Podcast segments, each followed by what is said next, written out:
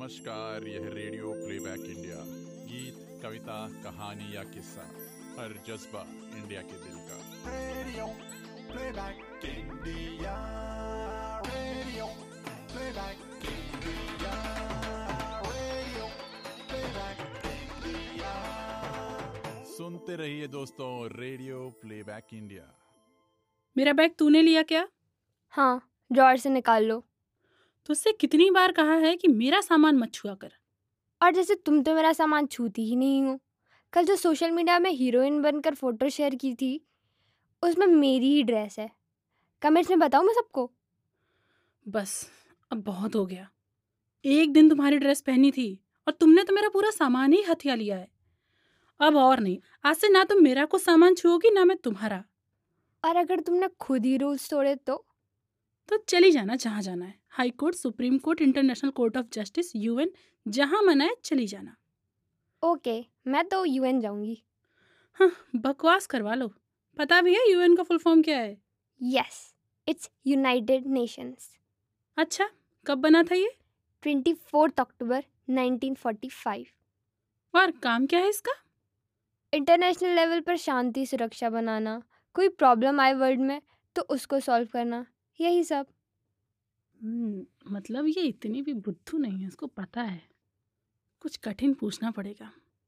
ठीक है, लगभग सही है। अच्छा ये बताओ, इसमें कितने देश मेंबर्स हैं और क्या इंडिया इसका मेंबर है कि नहीं? इंडिया तो शुरू से ही, यानी 1945 से ही इसका मेंबर है, और इसमें 193 कंट्रीज हैं। हाँ, बढ़िया ही। अच्छा ये बताओ कि यूनाइटेड नेशंस ऑर्गेनाइजेशंस की मेन बॉडीज़ कौन कौन सी हैं? सुनो, अब इतना नहीं पता मुझे, मैं कोई विकिपीडिया थोड़ी ना हूँ। ठीक है, मैं बताती हूँ, ज़रा कान खोल के सुनना।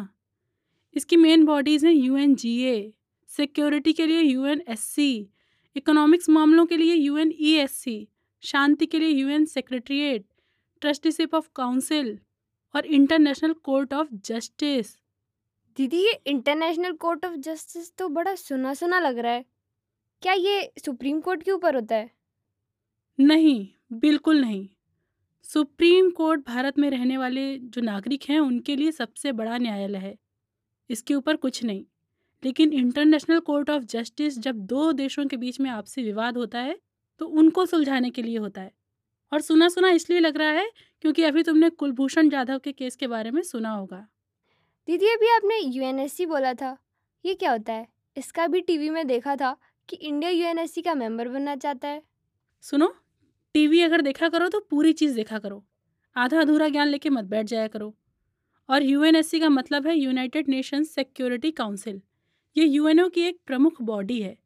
इसमें 15 मेम्बर्स होते हैं, जिसमें से 10 जो होते हैं वो नॉन परमानेंट यानी टेम्परेरी, और 5 मेम्बर्स परमानेंट होते हैं। ये परमानेंट मेंबर कौन कौन से होते हैं? क्या इनकी ज़्यादा चलती है? हाँ, अब भाई परमानेंट है तो ज़्यादा ही चलेगी। ये देश हैं चीन, अमेरिका, यूके, फ्रांस और रशिया। दीदी, परमानेंट मेंबर को कैसे चूज़ किया जाता है? क्या कोई क्वालिफिकेशन है?